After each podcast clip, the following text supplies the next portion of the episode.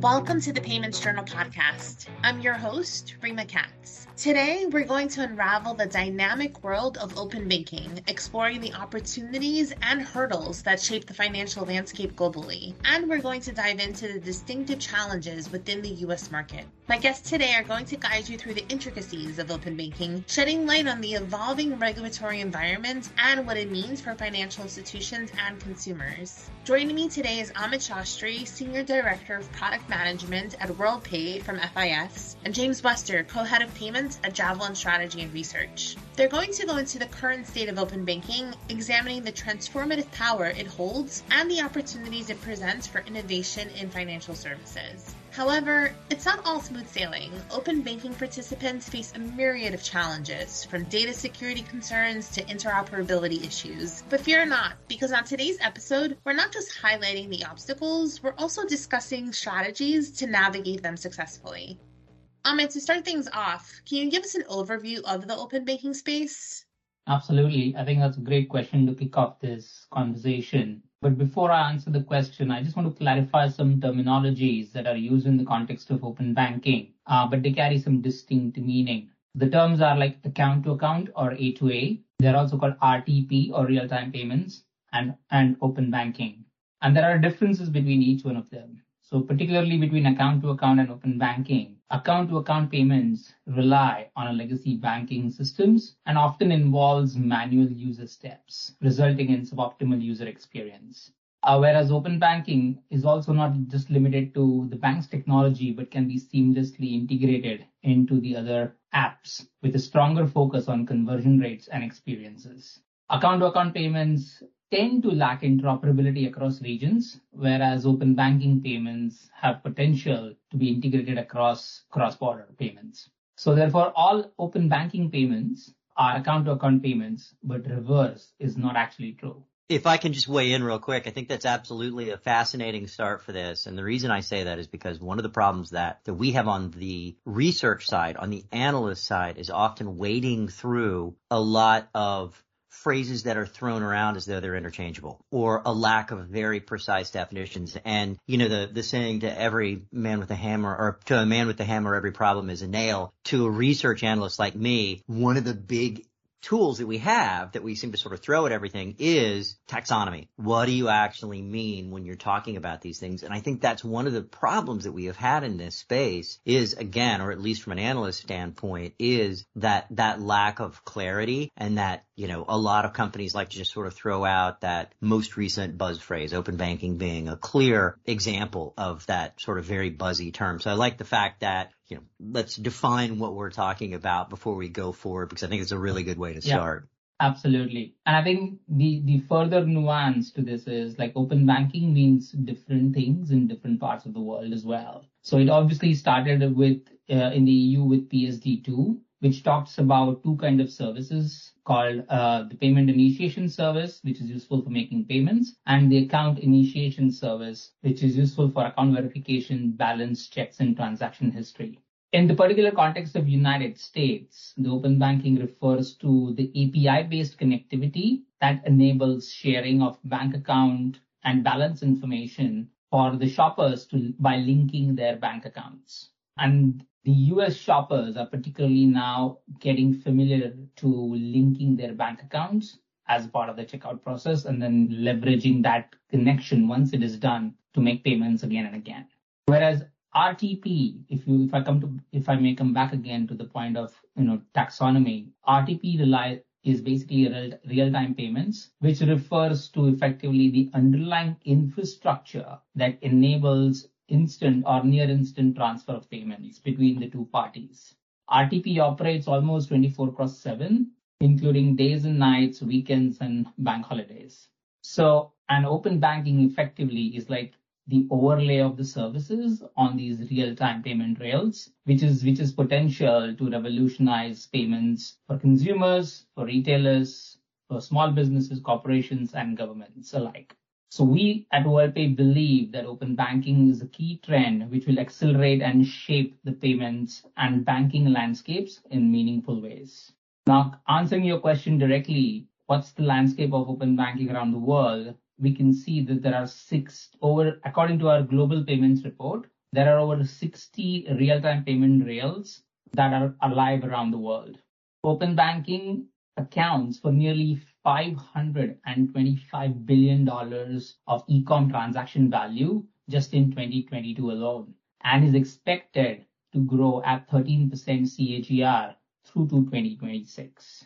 Some of the key successes of open banking around the world are, let's say, Pix in Brazil, which is a scheme, it's a payment scheme driven by the Central Bank of Brazil, and also UPI in India, which was launched in 2016 by NPCI and the Reserve Bank of India.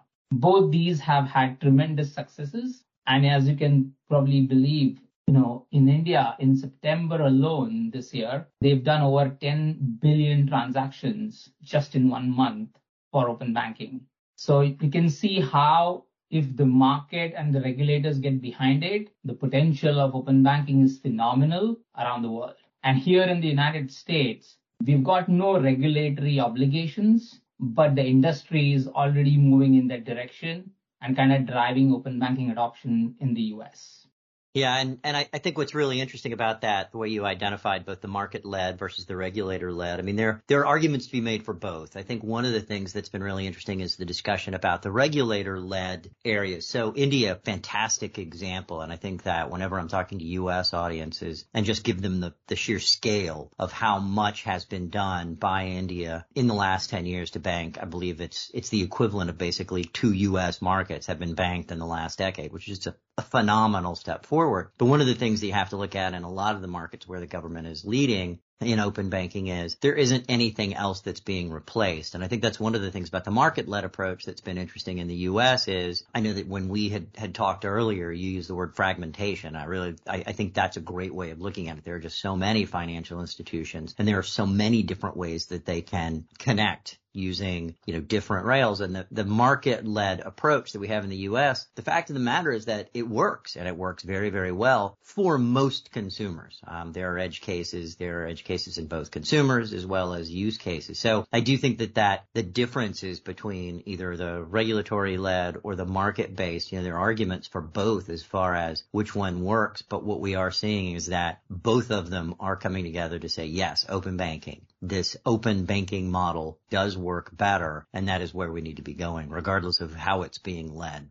Absolutely. And, not to mention there are other drivers as well of why open banking has been popular and successful around the world is, is from a consumer perspective today's consumers really want improved innovative shopping experiences and they are they want instant gratification we all live in the now world and and and open banking kind of resonates with that real time money movement and faster payments related to uh you know landscape so i think consumers want greater access to their financial data and they're able to share that if they are getting you know improved services and better financial products or reduce the cost of their financial products. So, so consumers also pushing this quite a bit. And from a merchant perspective, this is absolutely slam dunk for them because the cost of in a high in a in a low growth, high inflationary environment, merchants are under extreme pressure to reduce cost of operations. And because open banking transactions uh, happen outside of the traditional card rails like Visa and Mastercard,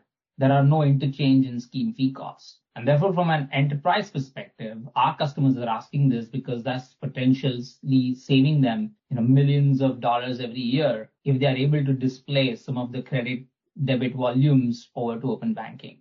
And from a WorldPay perspective, you know, we do not discriminate between payment methods. We offer a plethora of payment methods to our customers because ultimately you know, we want to drive financial inclusion. We want to offer optionality to the shoppers. And open banking is one of the key now as a payment option or a data aggregation uh, or a data sharing mechanism that enables consumers to be successful. And when consumers are successful, businesses are successful. And that's what we are uh, striving for every day.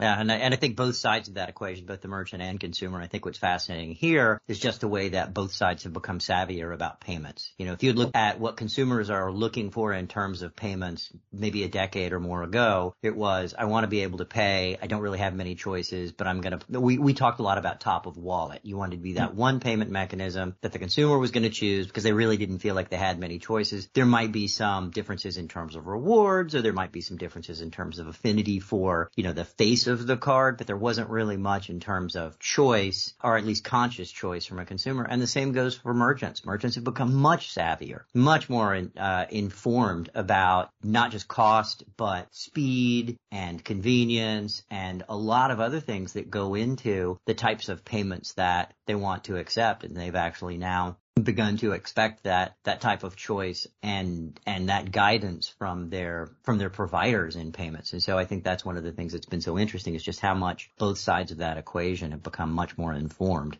And you know, you both spoke about what open banking looks like in the US. I want to dig a little deeper into the role, you know, that ACH, RTP, and FedNow are playing in the US open banking space. Amit, I'll start with you first.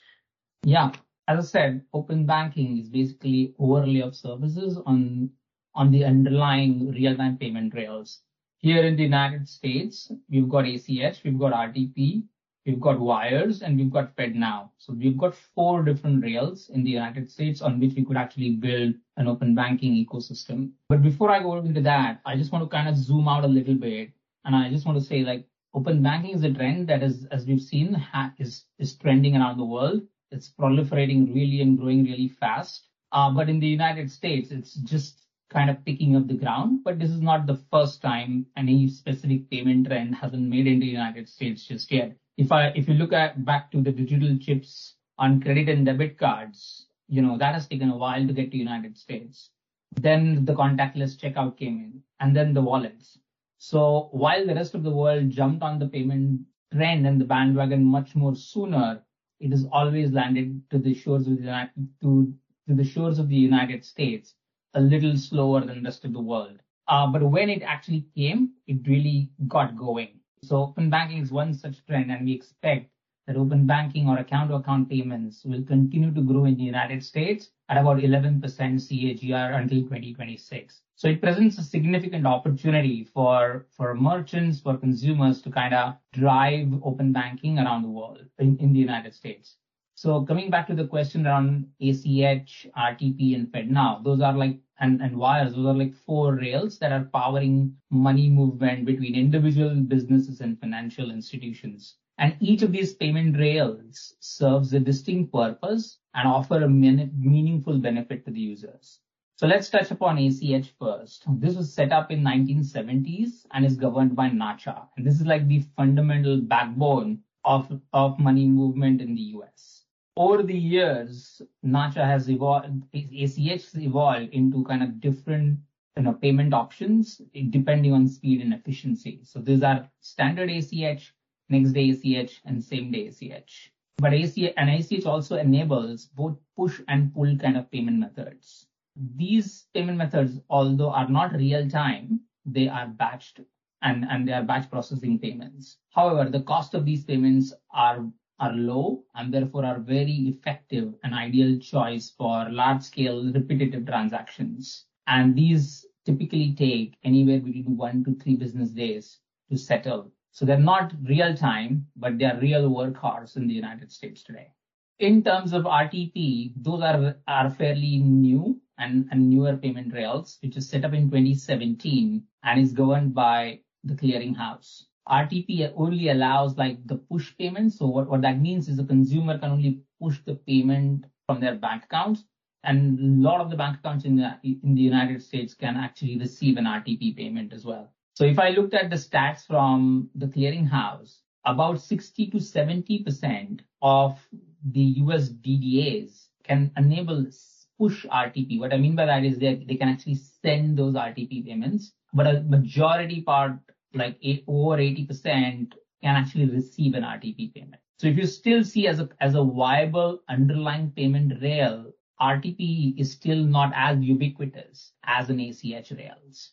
Wires, again, they've been around since 80s, governed by, you know, clearinghouse for chips and Fedwire is governed by 12 Federal Reserve banks and two payment systems. But wires are fundamentally used for high value cross-border and urgent domestic transfers, and they typically facilitate funds between banks and financial institutions. They are, they are, they are costly and, and incur high fees compared to both RTP and ACH rails. And more recently now, FedNow has joined as well. So FedNow is, is the most newest real-time payment rails in the United States. They are live as of July of 2023 with 41 financial institutions and 15 payment service providers. WorldPay is proud to be part an early adopter of FedNow. We would want to enable FedNow for our larger financial institutions to kind of drive the real-time payments in the United States. So we've got like two rails now, RTP and FedNow, kind of competing with each other and effectively doing credit push transfers and are real time in nature. So all these rails, as you can see, have got distinct, are essential for a modern financial landscape because they cater to diverse payment needs and have diverse different speeds. They've got different cost structures and as a WorldPay, as a business, we have a large variety of our customers. So when we build our Pay by Bank offering in the United States, we believe that we will need to kind of cater for all kind of our customers, and therefore we'll build a product that meets and sits on top of all these payment rails in the US.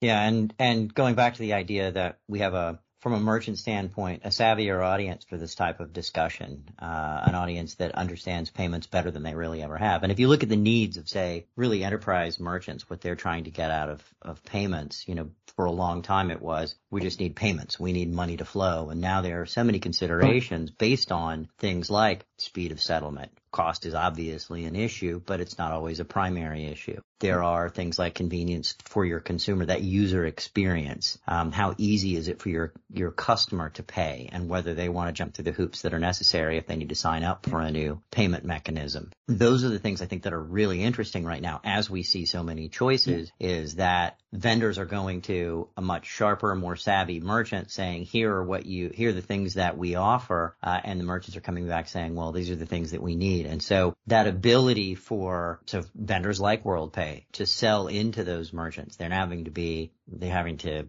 both educate some of those merchants that might not be quite as savvy on what those different options are, but also craft products, craft offerings to those merchants that really meet their needs. So definitely an interesting time on what we can see in terms of development for, for payment mechanisms and, and the rails that are out there.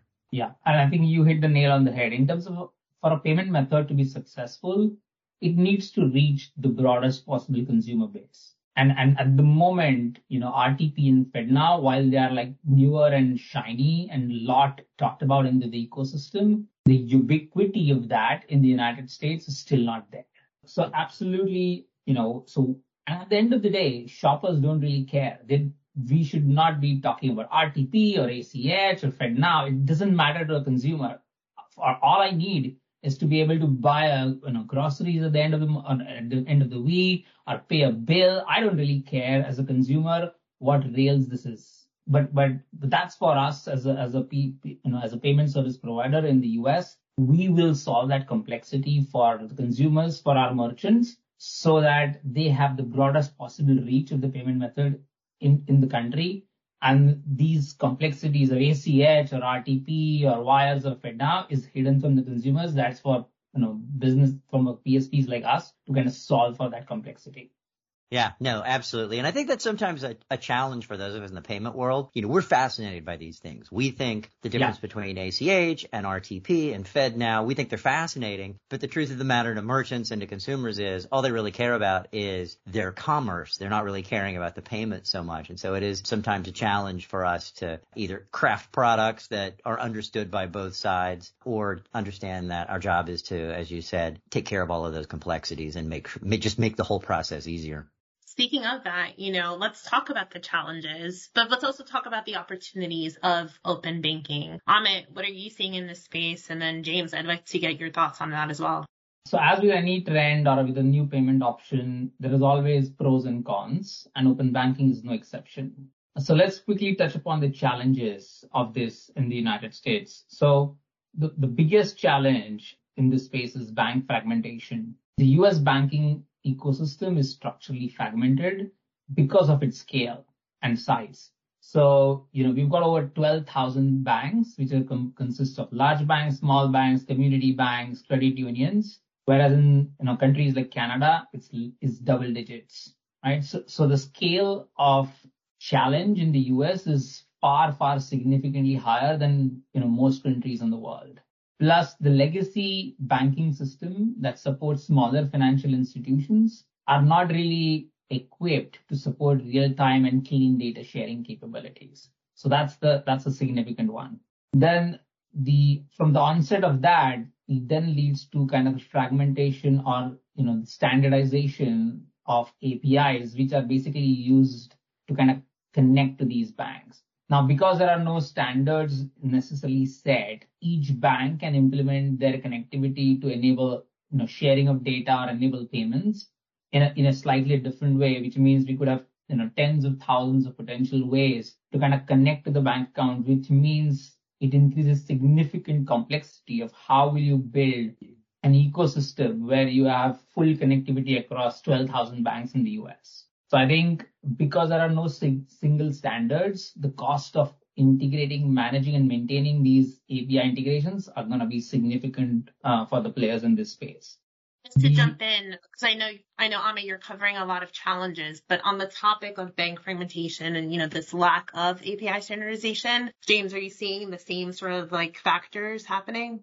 Yeah, absolutely we are. I mean, that is a huge concern. Uh, there, there are, there are those who could argue that bank fragmentation is actually a feature, not a bug, that there are banks for every need, that there are credit unions that service multiple types of customers and that too many deposits at too few uh, institutions is actually, actually a structural risk. So, you know, it protects against them. It does make it a little bit more of a challenge, especially for vendors in the space to be able to, to sell into, into those different banks because there are so many of them. And the same thing with API standardization. You know, when you see a regulatory standard that's been put out by a governing body or by a regulatory body, sometimes those don't often hit every need. And so making changes to that can be a very long, slow process. It also tends to cut out maybe some of the smaller competitors who would want to anytime, who would want to enter a space anytime you see any type of regulatory moat. It's great for incumbents, but it's not so good for startups. So you see the idea of APIs that are competing on quality or competing on some other standard besides just being the thing that everybody has agreed to as being the least objectionable standard, which is often how API standardization through regulatory bodies ends up being, uh, is it's just the, the least controversial uh, solution. Sometimes when you go that way though, you do end up losing out on some of the more innovative or maybe some better solutions that that um, a startup or a smaller uh, company might want to bring to market. So we're kind of seeing both sides of it. I do think here in the United States, because of that fragmentation, because of the lack of standardization, the chances of seeing something truly innovative are probably better, but it might take longer and it might be a little bit more costly. And to Amit's point, it might be a little bit more of a concern for financial institutions and their vendors while we wait for all of that to happen. So it could actually push off some of those benefits. And I think that's a, a, a genuine concern.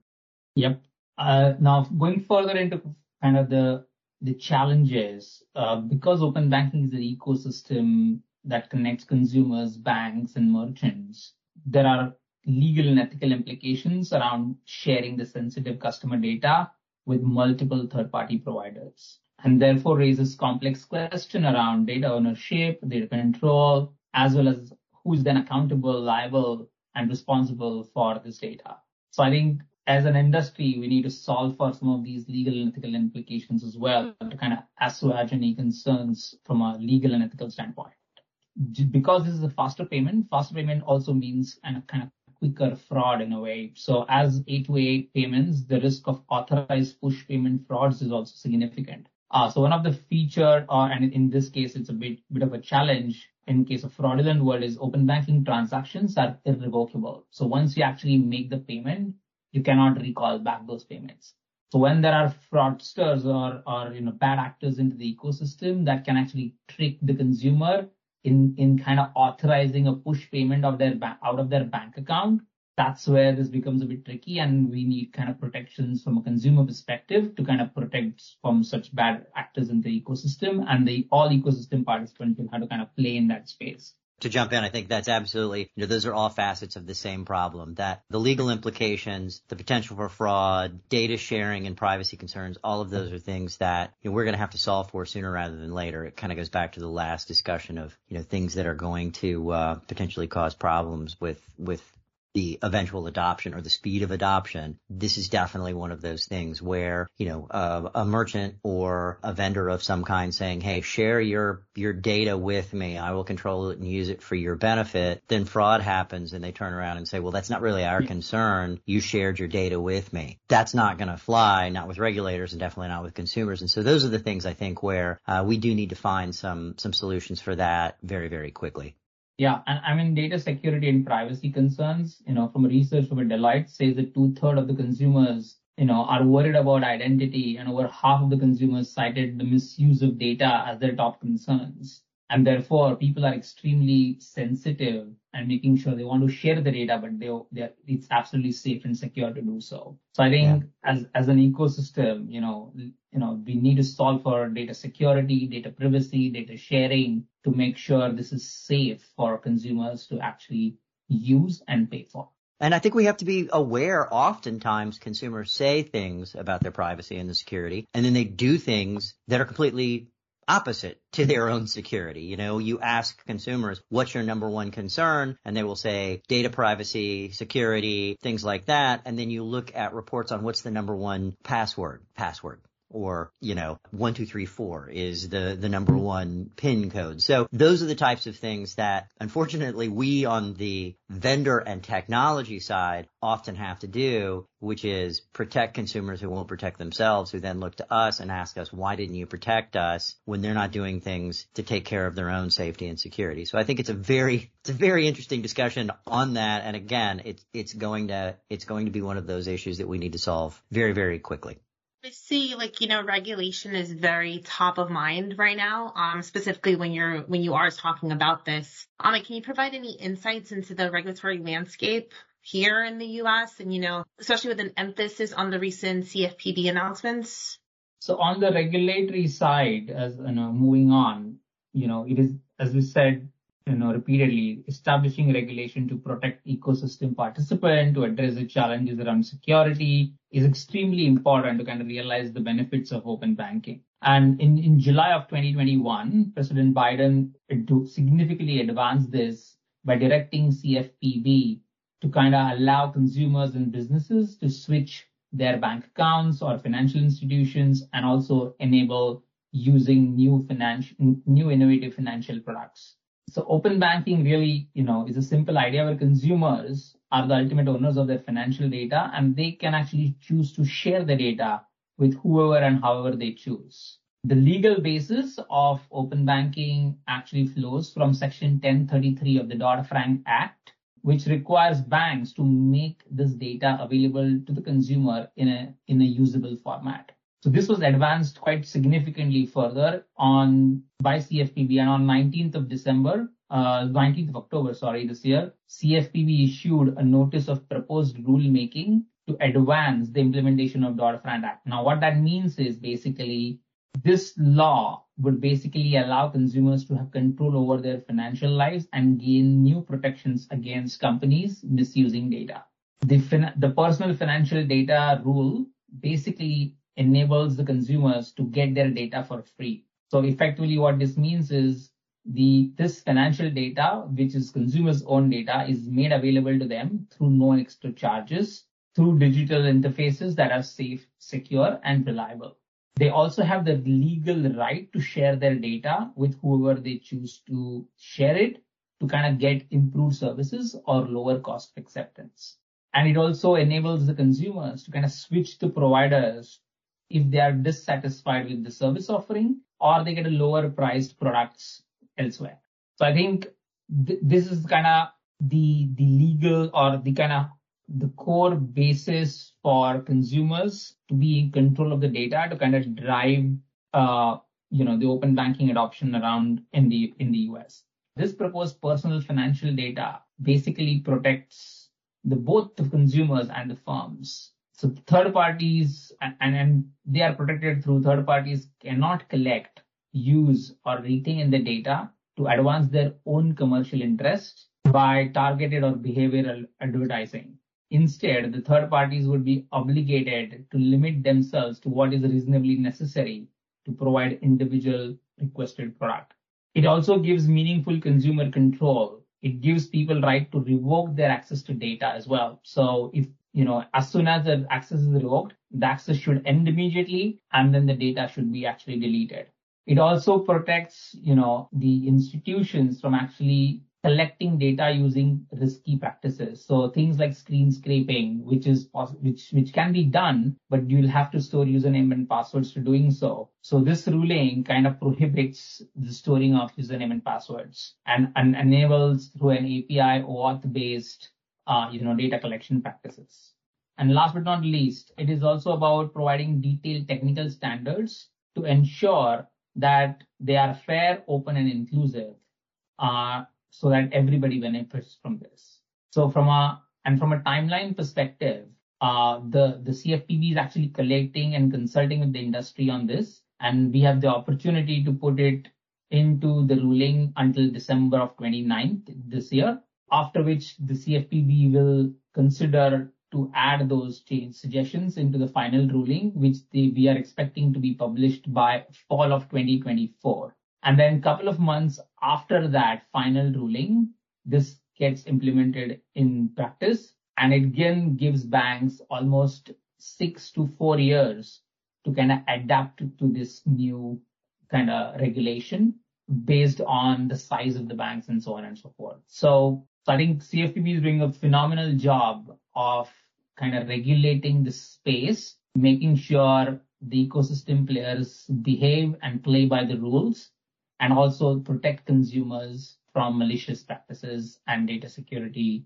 sharing related concerns. So a lot of work uh, has happened uh, and is happening and it will continue to happen in this space around regulations in, in open banking.